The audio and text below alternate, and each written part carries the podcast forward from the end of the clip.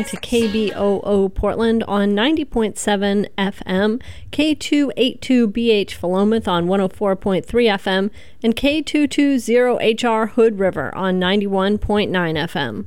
One, two, three, four. Y'all ready for this? Ladies and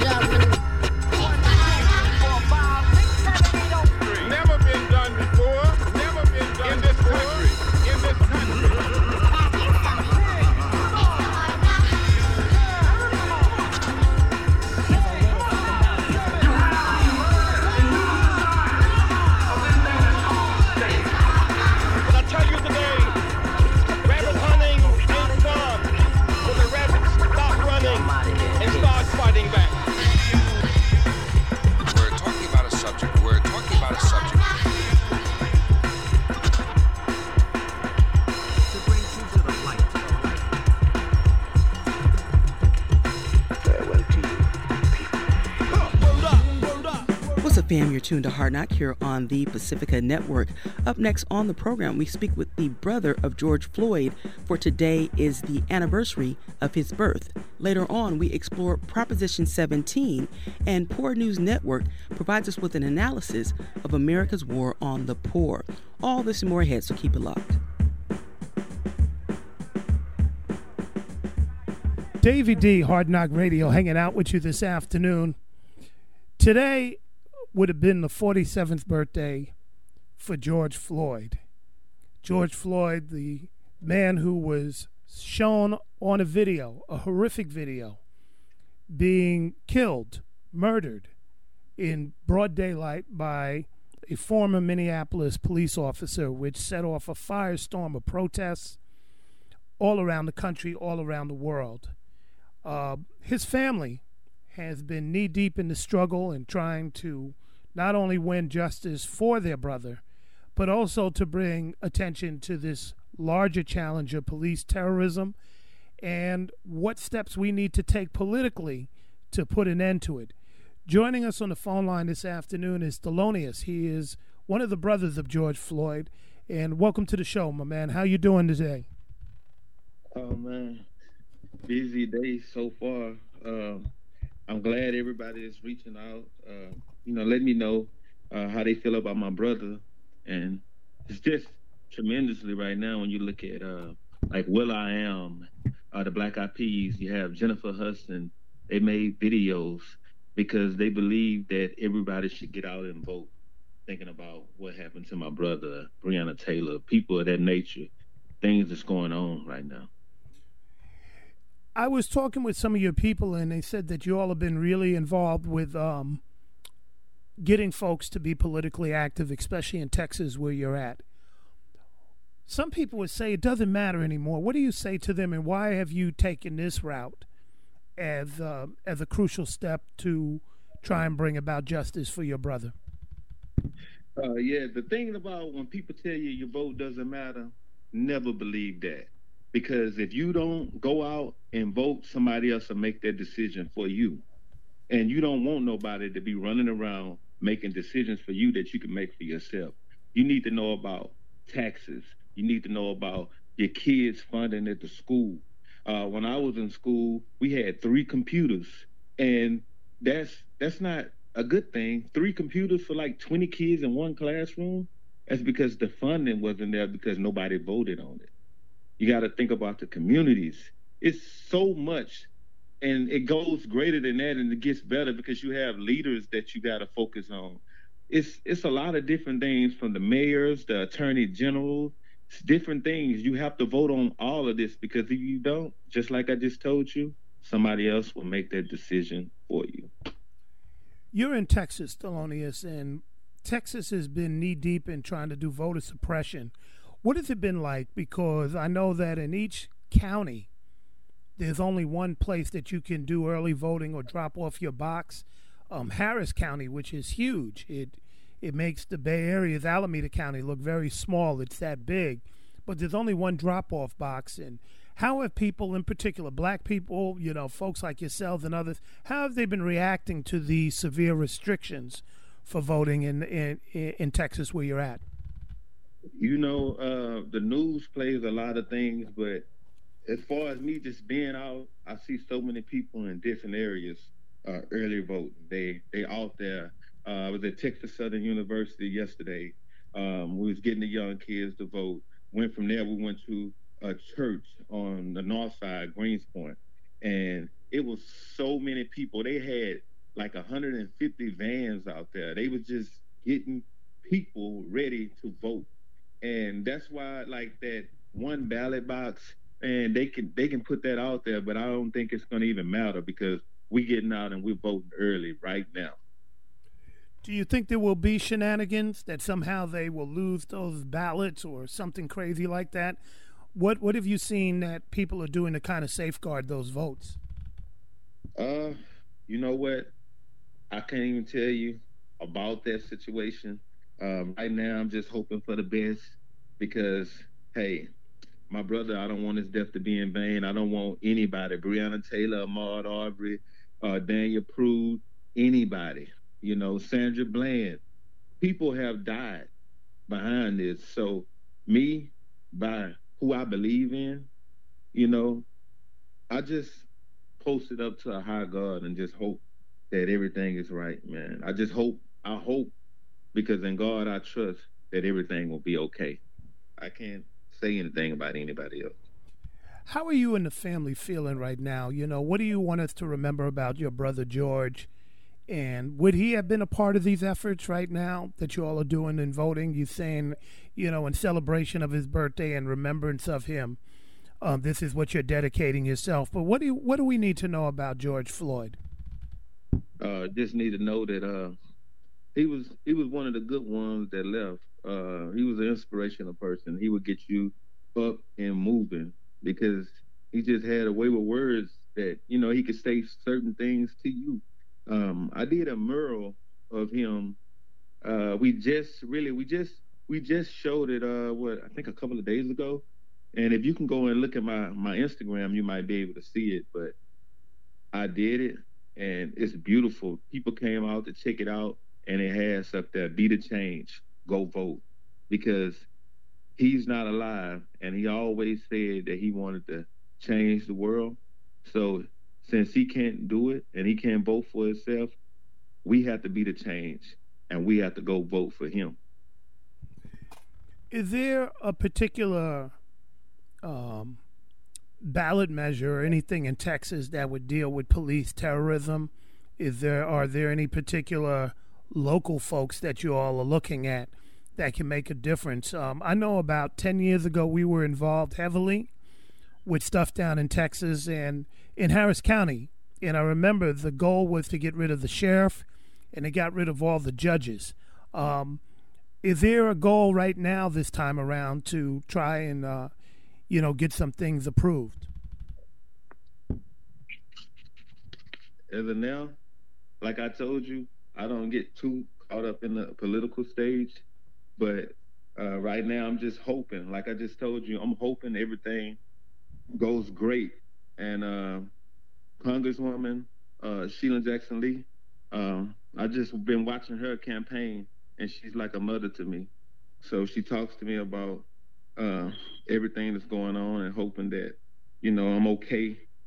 I'm just right now. You're just making me think too back. I'm thinking about my mother, and I'm thinking about my brother right now.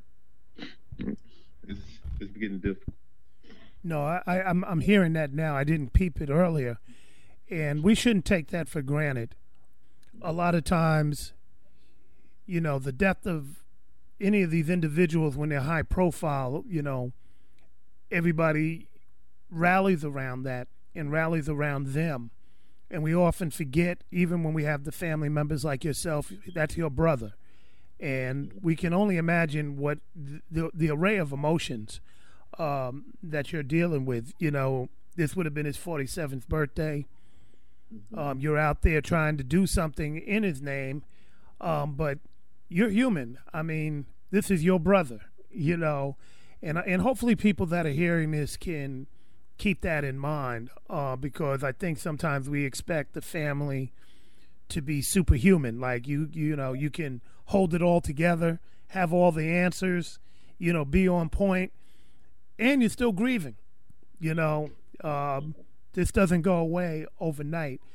Um, so, Philonise, I appreciate you taking time out. And, uh, you know, is there anything that you would want to leave our listeners with on this 47th birthday of George Floyd?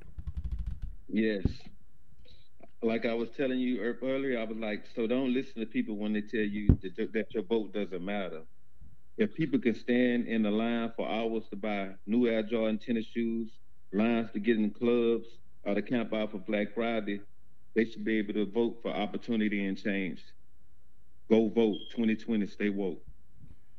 I appreciate that. Lastly, how how are things pro- progressing with the case? Anything that you could share with us, you know that you know that can give us a glimmer of of what may be coming down the pipe. Mm. Only thing I can tell you is the George Floyd Foundation Inc. That's what I can tell you. Just go, yeah, just check that out for me, and we'll talk about everything else later. Philonise, we appreciate you taking time out this afternoon. We're going to let you roll, and uh, happy birthday to your brother. Oh, one more thing. Follow me, uh, follow me on Instagram. Uh, follow. I want you to follow George Floyd Foundation, which is GFL, well, Foundation Inc. And then my name is Philonise underscore B underscore D underscore change underscore Floyd. Okay, how do I spell the name? P H. My name P H I L O N I S E. Okay, there you have it. We're going to take a break on Hard Knock Radio. We'll be right back. Ha. Hey, hey, hey, ho, ho, ho, ho, ho, ho, ho, Hard Knock Radio. East, west, north, south, conectados. Every set, every hood, barrio to barrio. Y'all stand up, stay righteous. Speaking to the thugs, one love. We know where y'all at. Hot, brown buffalo. A hard knock life, gotta pay your bills. They want a song about bling, but it ain't real. Uh, we speak to the kids and the OGs. Organize, mobilize, be the change you wanna see. 415s bumping hard knock radio. Brown buffalo, rah, all up in your stereo. And to the youth, live life like it's golden. Go dumb, go hard, but don't forget where you're going. We from the hood, so it's all to the good. Let us know this what you're feeling is right. Let's get this understood. It's only one reason why we here today. We tryna make real music so the people can relate. Yeah, learning from these hard knocks, slipping in these hard knocks, listening to hard knocks, questioning the podcast, learning through these hard knocks, living for this hip hop, listening to hard knocks, ripping to the hard side, learning from the hard knocks, living in these hard knocks, listening to hard knocks, questioning the podcast, learning through these hard knocks, living for this hip hop,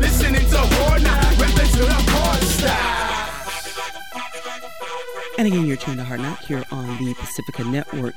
Up next, we'll look at Proposition 17 and felony disenfranchisement. We want to thank Making Contact for providing us with this story. A seat at the table, Proposition 17, ending felony disenfranchisement in California. We'll explore the political battle to restore the voting rights of 6 million people not able to vote because of laws that restrict people convicted of felonies from voting. We'll meet criminal justice activists in California pushing to restore the rights of 50,000 individuals on parole through the advocacy of a ballot measure in November's election. I think democracy is stronger when it's fair and inclusive. And when you continue to strip things from us, we don't feel included. So uh, at some point, people got to see that the system's set for us to fail, and it needs to change for us to not fail, but to reintegrate and um, in a healthy way. And part of that is us voting. That's Richard Morales. After being released from prison in 2019, he was surprised to learn that he couldn't vote in California.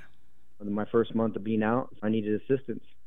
So I went to the county for general assistance and um, they provided a you know a maybe 250 to 300 dollars a month in assistance and they gave me a packet that i needed to fill out it was mandatory to fill out with all the details in that packet is the whole voter registration uh, packet and so i spent two hours i was pretty excited because i have never voted my whole life and so I filled out the whole packet, and then I went and asked the the director of the transitional house, hey, you know, how could I get this turned in? I'm pretty excited about voting.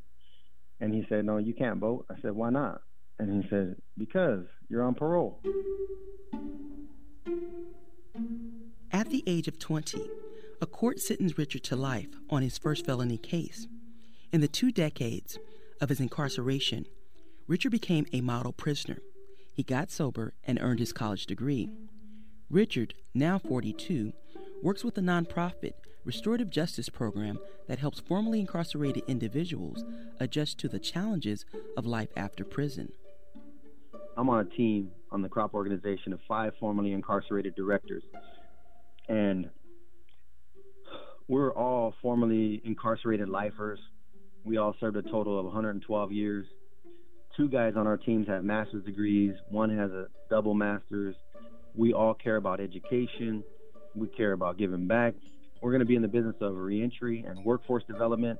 And I know hundreds of guys who are coming out here with their education. They're coming out here to work. They're coming out here to make a difference in society, to use their time and their talents to make a difference in this world.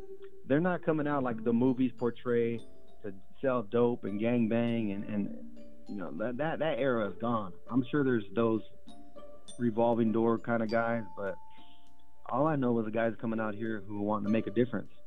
Richard is part of a national movement that's advocating for the political rights of formerly incarcerated people by encouraging them to vote if they are eligible and working to restore their rights if they are not. I said, well, if I can't vote, I want to sign up to be one of the people that, uh, you know, stands outside Walmart or wherever to and encourages others to vote. And so, I, you know, I want to be a part of the community. I want to be a part of the solution. In California, it's estimated that almost 50,000 individuals currently on parole can't vote because of a felony conviction. Ballot measure Proposition 17 in November would automatically restore voting rights after a prison sentence has been completed. You know, it has a ripple effect. A lot of people think of, you know, 50,000 people, 100,000 people, that may not matter. But when you look at the implications and the, and the ramifications of what can happen uh, when people actually go to the polls and vote. Ken Oliver, the policy manager for legal services for prisoners with children based in San Francisco, California. It could change the whole uh, trajectory of a state, of a county, uh, of the funds that come into a county, of the resources uh, that come into the county, of a sheriff that's elected, a district attorney. It's, it's very important.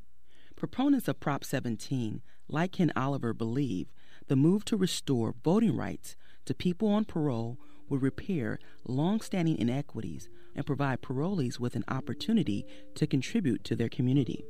California and, and, America in general, the West in general, has this history of, of us versus them and, and, and making uh, people who have been sent to prison or committed a crime part of what I call a throwaway population. Uh, they've made people expendable because what happens is is that whether a person has done a minimal crime like stealing a car or done something that people consider to be you know more serious and violent, uh, an assault or even a murder in some cases, uh, what follows once people serve their time and, and give back to the state what the state says that they've taken, there's a civil death, and that civil death means that when people get out, they don't have a right to housing. They don't have a right to employment uh, because of their felony record. They don't have a right to vote. They don't have a right to participate in society. At Legal Services for Prisons with Children, we champion policy and, and legal measures and organizing measures to uh, change the narrative uh, for people that have been to prison. And we teach people to speak up for their own voices and to, to give positive demonstrations that contribute to the community. Uh, we do community givebacks. We, we serve the community. Uh, we train people for jobs. We put people in positions to get housing and really talk to people on a regular basis about redemption, about the human quality of human capital and human beings and, and the ideology of transformation. The current California voting rights law is more restrictive than that of 19 other states, plus the District of Columbia.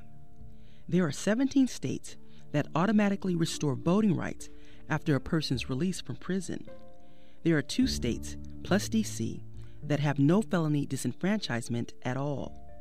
According to the Sentencing Project, an estimated 2.5% of Americans, or a little under 6 million voters, are disenfranchised due to past felony convictions. African Americans and Latinos are among the groups most impacted by these laws.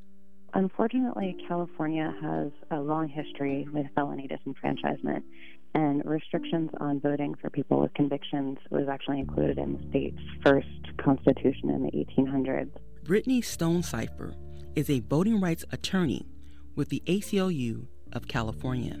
Was part of a wave of um, Jim Crow segregation that passed after the Civil War, and it continues to be in the state constitution. Um, and unfortunately, it continues to have the disproportionate impact of locking people of color um, out of the voting booth because it's discriminate um, over policing of communities of color and racial inequalities in the criminal legal system. According to the Public Policy Institute of California, at the end of 2016, African Americans made up 26% of parolees, but only 6% of California's adult population. Whites also make up 26% of the parolee population, but comprise a much larger share at 41% of the total adult population. Latinos account for 40% of parolees and 35% of California's adult population. On average, black American adults are more than four times as likely to lose their voting rights than the rest of the adult population. Not being able to vote, it takes you out of that process, so you don't even feel like you're part of your community. You don't feel like you're a, a, whole citizen because you have no say so in anything that's going on. James Willock, now 47, was released in 2020 after serving 28 years. As a condition of his parole, he is not eligible to vote till 2027. You know, it's, first of all, it's hard to find a job based on some of the laws and policies that are in place. Um, as far as who can hire felons, why they don't have to hire felons, whatever. And then you want to, once you do get a job, though, you you pay your taxes, you're you're you're upstanding citizen, and yet you have no say so in anything that's going on. And that's even like on a local level, as far as school zones or you know um, lunch programs or community centers. Or where's this money, tax money, being used for? I'm in a neighborhood that I live around. I know what's needed in this neighborhood. First of all, I've been a criminal, so I know the criminal elements, what's going on in here. So who better to have have some say so than someone who's lived that life and now is living another life. James isn't alone in his frustration with being denied his civic rights. Tariq Palmer says being released from prison without the right to vote makes him feel powerless. I feel like my purpose in life is to contribute to the awakening and consciousness of our people.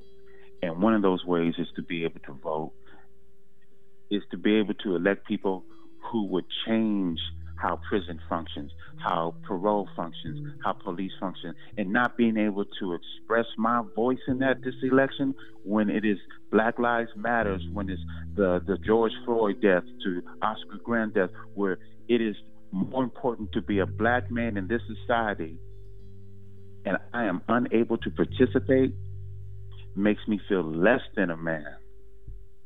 But I know that I'm more than that. So I keep pushing because everyone should have the right to vote.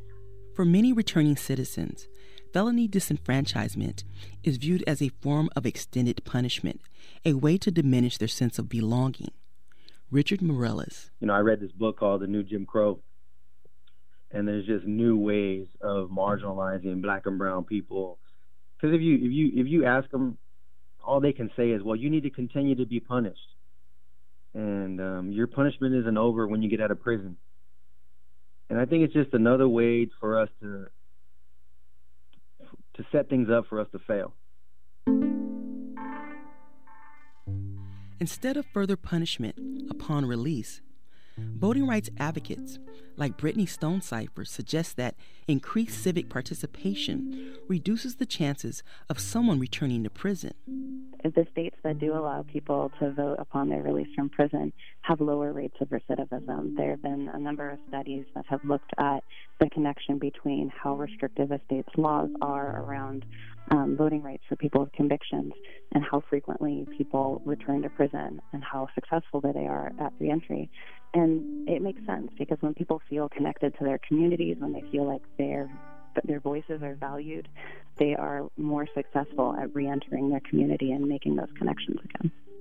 Prop 17, largely supported by prison reform advocates, offers a fresh new way to engage returning citizens and address the systemic racism and socioeconomic bias in our criminal justice system. I think that people are becoming more aware of this issue and how it continues to create voter suppression that continues to lock um, people of color out of the ballot box in California and nationwide. Um, again, I think the Black Lives Matter protests have really made our focus um, stronger on that. And in the, in the course of the legislative battle to pass ACA 6 um, through the legislature and get it on the ballot just over the last year and a half, three states have reformed their felony disenfranchisement rules and eliminated forms of restrictions that they had previously. So there is momentum going um, across the nation to get rid of this archaic form of Jim Crow voter suppression. As states across the nation grapple with the issue of voting rights for people still incarcerated and on parole, Californians will cast their votes for Proposition 17 this election. If it succeeds, 50,000 people on parole will be eligible to vote. But if it fails, voting rights advocates have pledged to continue the legal fight to eliminate felony disenfranchisement. We ain't going to put up with it no more. We're coming out here ready to make a livable wage, to pay taxes, to be responsible citizens, own homes, start families, and um, and we we're we're, we're not going to settle for what they want for us, and we're going to push beyond all that. I'm Anita Johnson in Oakland, California. Again, that story comes to us via making contact. You can always check them out at radioproject.org.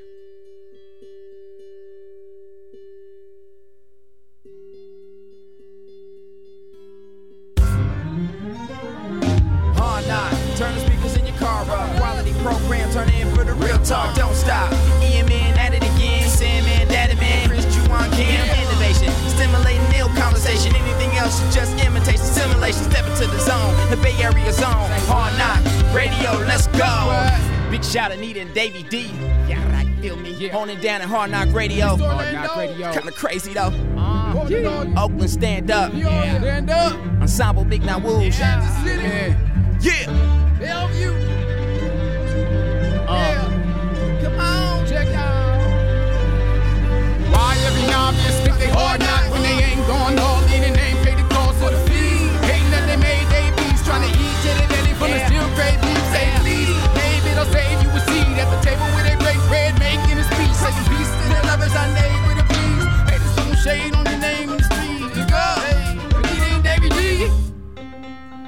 Talk Radio. You and I rocking with the best in the West. West Coast. Monday through Friday. Sing it, Chris. East Coast.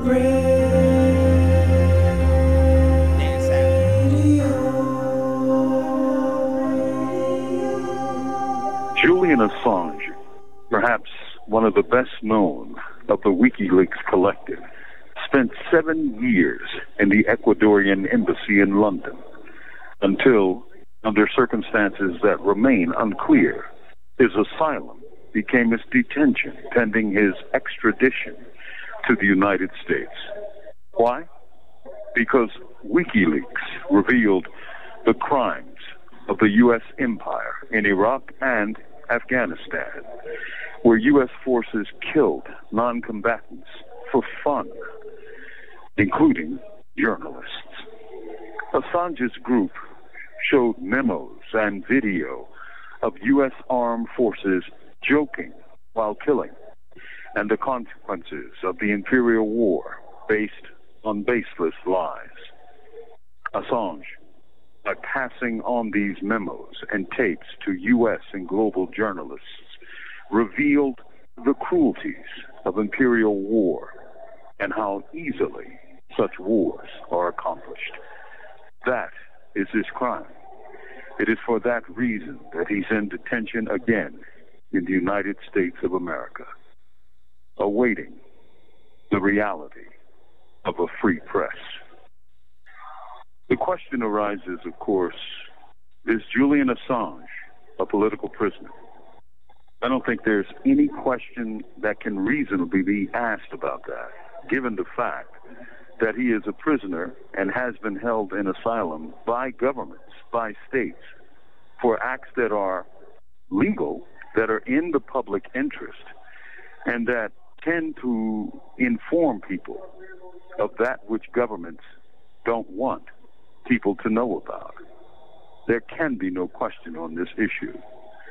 And because of that, I think you know the answer.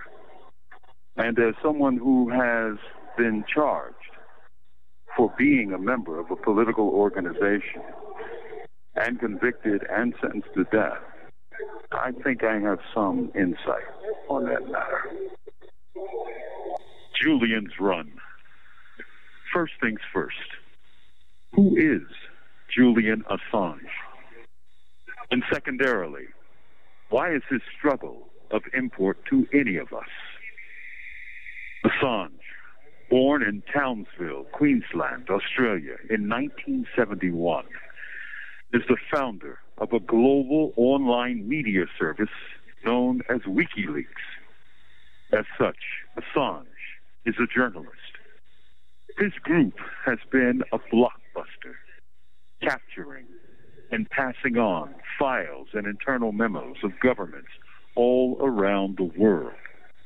For this, he has been hounded, targeted, and jailed, now serving over 50 weeks for allegedly jumping bail in Britain to avoid extradition to the U.S., which seeks to jail him for violating the U.S. Espionage Act. As shown, Assange, born into a British Commonwealth state, Australia, is not an American and owes it no fealty. But the U.S. empire rules the world, not just U.S. territory. On July 25th, 2010, WikiLeaks published on its website some 75,000 documents on the Afghanistan war. These documents presented a damning portrait of the U.S. empire at work. WikiLeaks revealed the crimes of the U.S. empire in Iraq and Afghanistan, where U.S. forces killed non combatants for fun, including journalists. Assange's group showed memos and video of U.S. armed forces joking while killing, and the consequences of the imperial war based on baseless lies. The Iraq and Afghanistan wars are now widely considered to be the biggest blunders in U.S. foreign policy. For these wars of regime change floated into being on an ocean of lies and misinformation. Quick, remember weapons of mass destruction? How many thousands and tens of thousands died based on an American mirage? Assange, by passing on these memos and tapes to U.S. and global journalists, revealed the cruelties of imperial war and how easily such wars are accomplished. That is his crime. He wasn't spying. Spies work for governments and militaries. Journalists work to inform people, to broaden the reaches of democracy.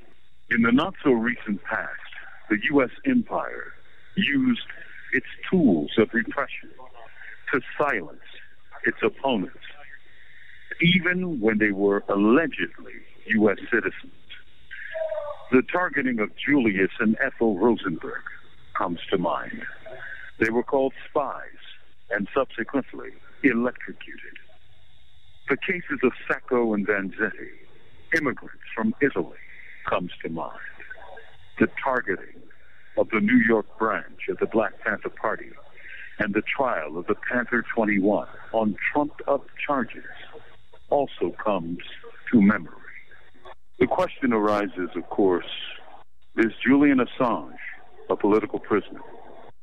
I don't think there's any question that can reasonably be asked about that, given the fact that he is a prisoner and has been held in asylum by governments, by states, for acts that are legal, This that are in the public Pennsylvania State Correctional Institution, Mahanoy. This call is subject to recording and monitoring.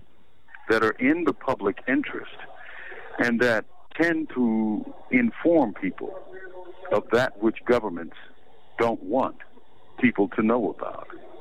There can be no question on this issue. And because of that, I think you know the answer.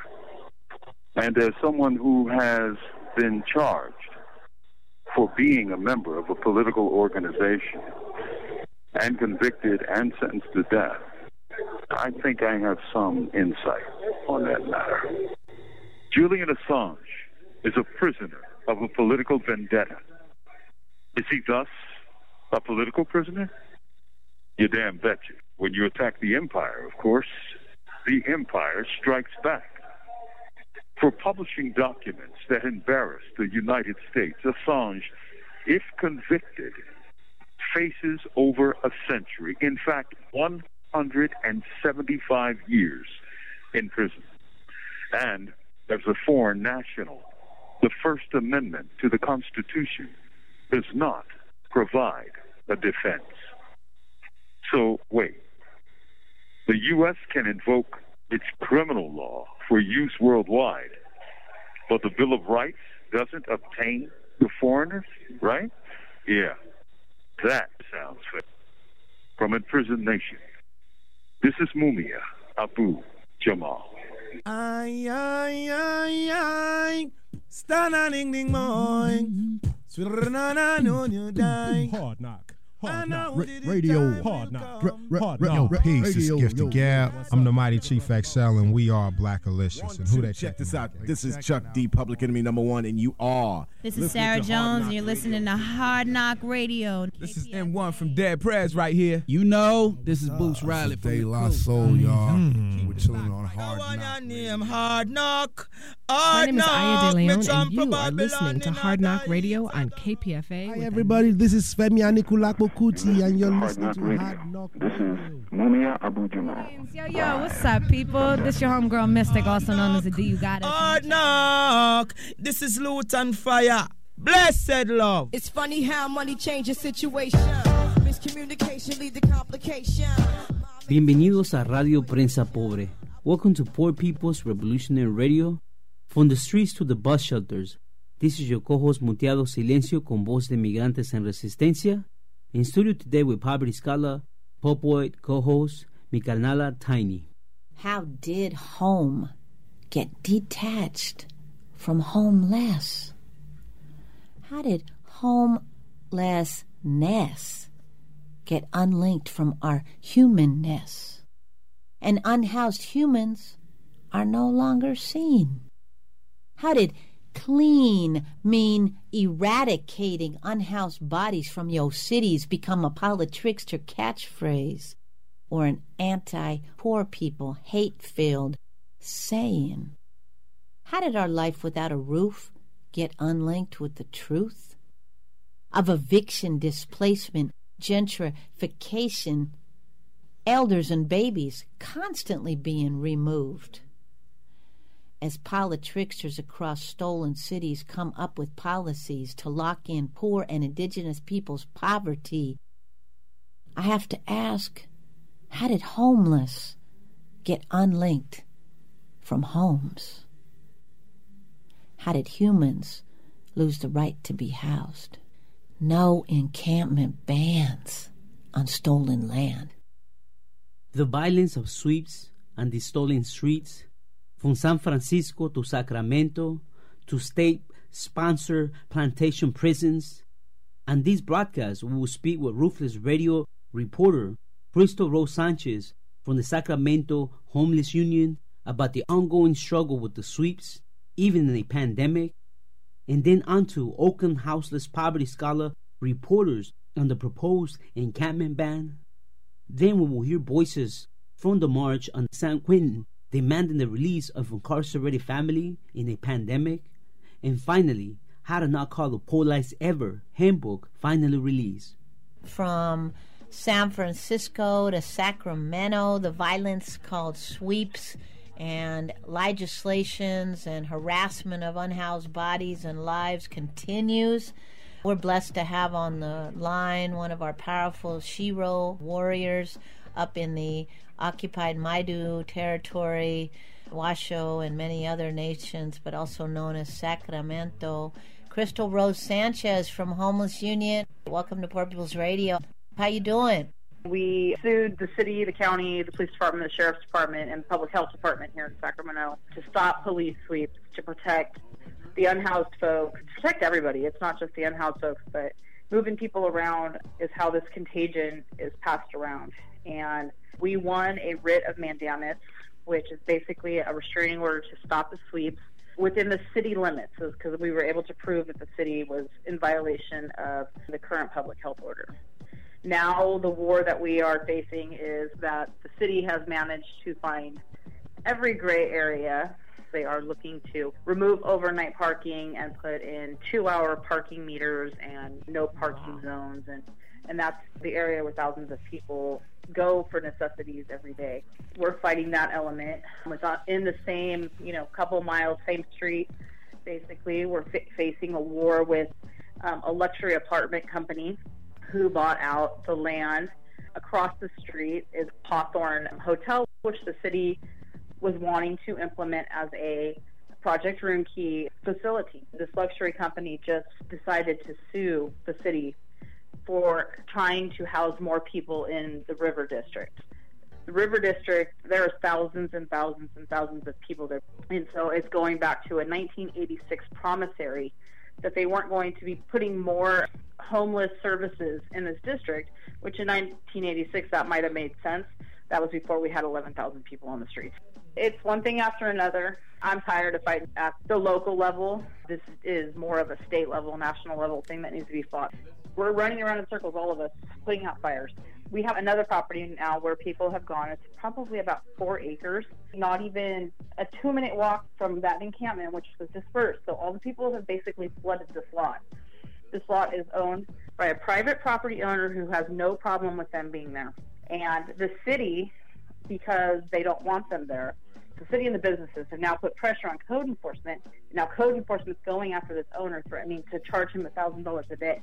We've gone back and forth with this, and we're like, how are you going to tell this gentleman who is giving probably the only resource in South Sacramento to somebody that you're going to find him? How can folk, if they're hearing our voices, how can they help you? We are looking for any attorneys who may be interested. We will even go farther than that, and we are seeking third year law students. It's time to stop sitting back and being conservative and saying, well, we may or may not win this. It's to the point where people's lives are depending on this. Thank you again to the Sacramento Homeless Union, to you, Crystal, for always holding it down, and I know we'll be talking soon. You are listening to PNA Poor People's Revolutionary Radio. After this short music break, we'll hear from Ruthless Radio homeless reporters and advocates on the Oakland Homeless Removal Project called the Encampment Bands.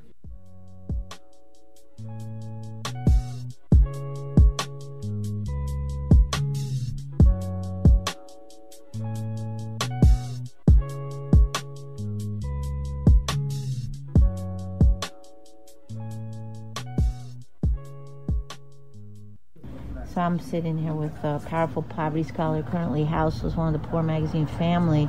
Would you tell us your opinion on the ongoing attack on our houseless bodies when we on these streets and what you think of the quote encampment policy by the city of Oakland? If there's a sort of policy going on on encampment, our ancestors told the system that our land is not for sale. We we must be able to live on our land. We cannot be restricted from parts of our land. Our walkabout is our walkabout, and it, you cannot change it. We still live on our land. And to restrict us to certain areas would dog make the whole system of, of intolerable living for the humans that were originally here. Sitting Bull said, Our land is not for sale. On sale Mama Earth, like we doing here at Homefulness, and stop this pimping and playing. Thank you, Broken Cloud. The last voice you will hear is from Dale from United Front Against Displacement, recorded by Youth Poverty Scholar Radio at PNNKXU on the scene, speaking from yet another illegal eviction attempt of Wood Street in West Oakland, houseless residents that Ruthless Radio reported on. This encampment management policy is a bunch of it's really just a codification of the thing that the city of Oakland has been doing forever. Now they're putting it in the books so they can eventually displace all working people from Oakland. You know, all people experiencing homelessness or even even who might be housed right now are under threat of being completely displaced from Oakland. It doesn't actually do anything to address the, the needs that people have because that's not what it's intended to do. Mm. It's all under the guise of like health and public safety or whatever, which as we all know is just a dog whistle for, you know, clearing the streets, getting people out of sight that are considered eyesores by a lot of folks that don't want to deal with people who are struggling every day. And what's the organization you're with? The United Front Against Displacement. Does everybody get United Front Against Displacement? Thank you, Dale. You are listening to PNA Poor People's Revolutionary Radio. After this short music break, we will hear voices from the march on the cage called San Quentin on Saturday called No Justice Under Capitalism.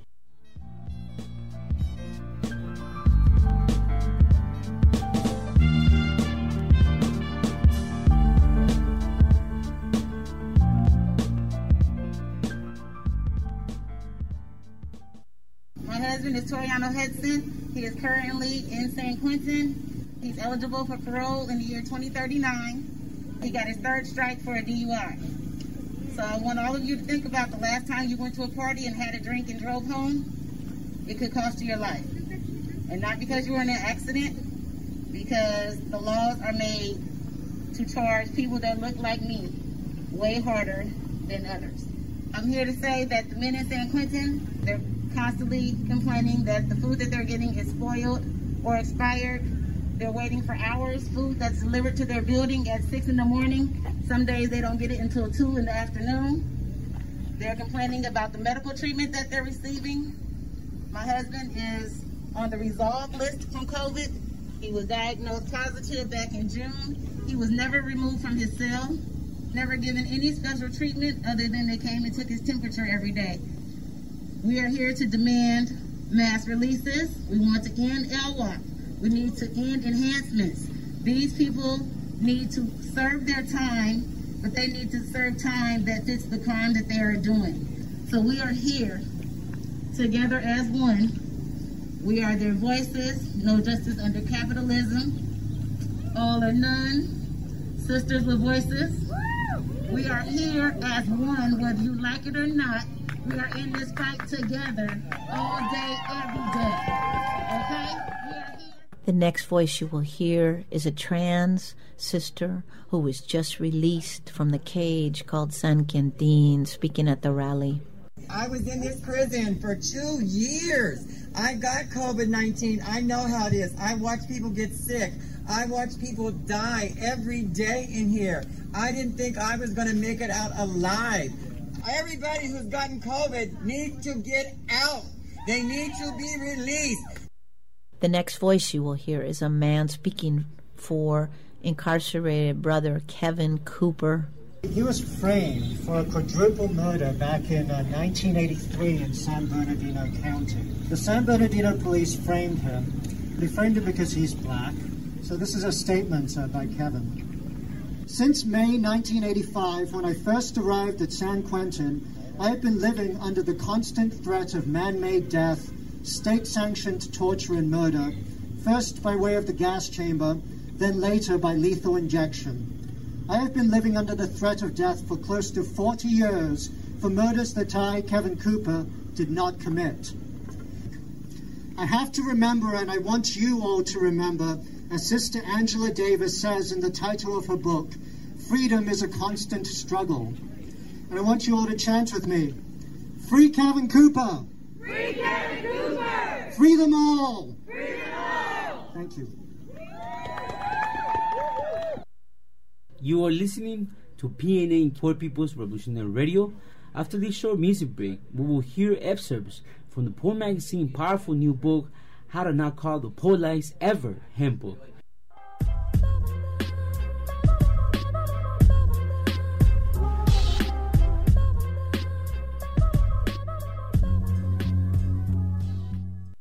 Welcome to the How to Not Call the Police Ever Handbook. This book and this work is rooted in what we at Poor Magazine called poverty scholarship, which means a combination of prayer, poetry, theater, love, song, rhythm, and talk story. Stop calling, stop stalling, stop talking while more black and brown daughters and sons are falling. No, I mean stop enabling and colonizing a system that kills more than it ever cures our ills. As a migrante youth, I remember crossing the border when I was about five or six years old. From that sense of understanding early on, I knew that the police were institution and an entity that were there to harm myself, harm my family, and separate our communities.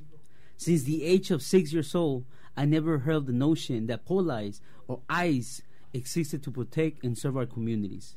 The same experience occurs to folks who have lived in poverty from a young age. There are youth who have the sheriffs remove and separate their families due to the inability to pay the rent or the mortgage. Wealth hoarding itself and the way people are taught to hoard resources and land is a sickness that is absolutely at the core of many of these calls to police. And this is just one of the many polies. Join us in the release of this powerful medicine called the How to Not Call Police Ever Handbook. We will be releasing on Zoom on October 23rd at 6 p.m. Join this conversation, hear this medicine, and stop linking our safety with the occupying armies of this stolen land. For more information, go to www.poormagazine.org slash calendar for the dates and the Zoom link to register. It's funny how money changes situation. Miscommunication lead to complication. So that's all for this segment of Poor News Network. If you want to hear any of our Poor People's Revolutionary Radio, you can subscribe to Poor Magazine on SoundCloud channel or find and subscribe to Poor News Network on YouTube. Thanks to Anita Johnson, David D, and Anthony Fest for the media access, and now you powerful listeners. All power to the people.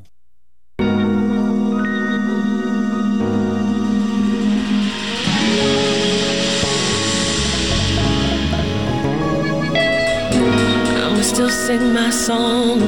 I'ma still shout my life. Can't stop me.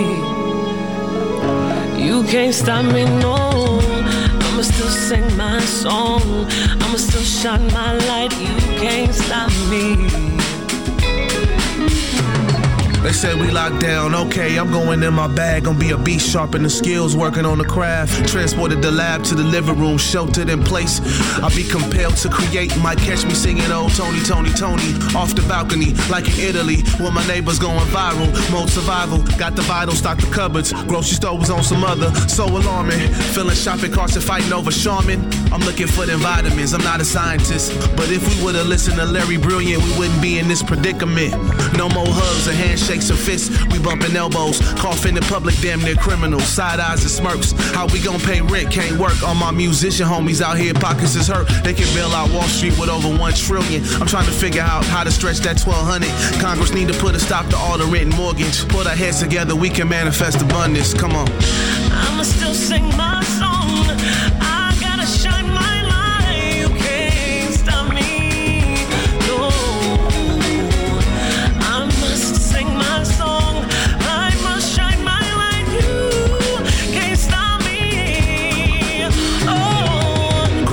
Gin with the prayers every morning. Gotta check in with the spirit, so important. Riding the cold with the quarantine, open mic live streams. Good to see my people still striving. D Nice broke Instagram with the livest party ever on the net. On a really been event. Was you there when Chris Rochelle had him at leash? Let's support our people no matter prestige. Hard times when you got mouths to feed and the gigs canceled. Time to get innovative. We can't sit idle. Every night I go IG live on the piano and it's helpful. Made a little something on the Venmo.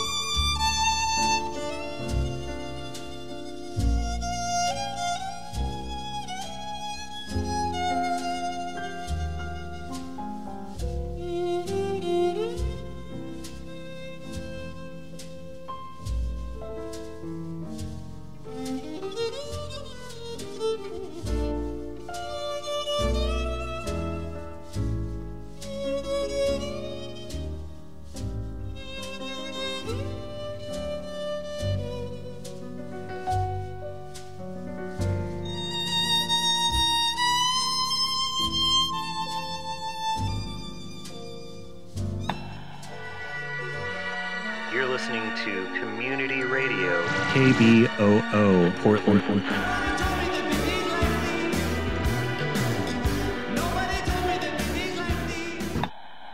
This is Norman Sylvester, the Boogie Cat. I've been a member of KBOO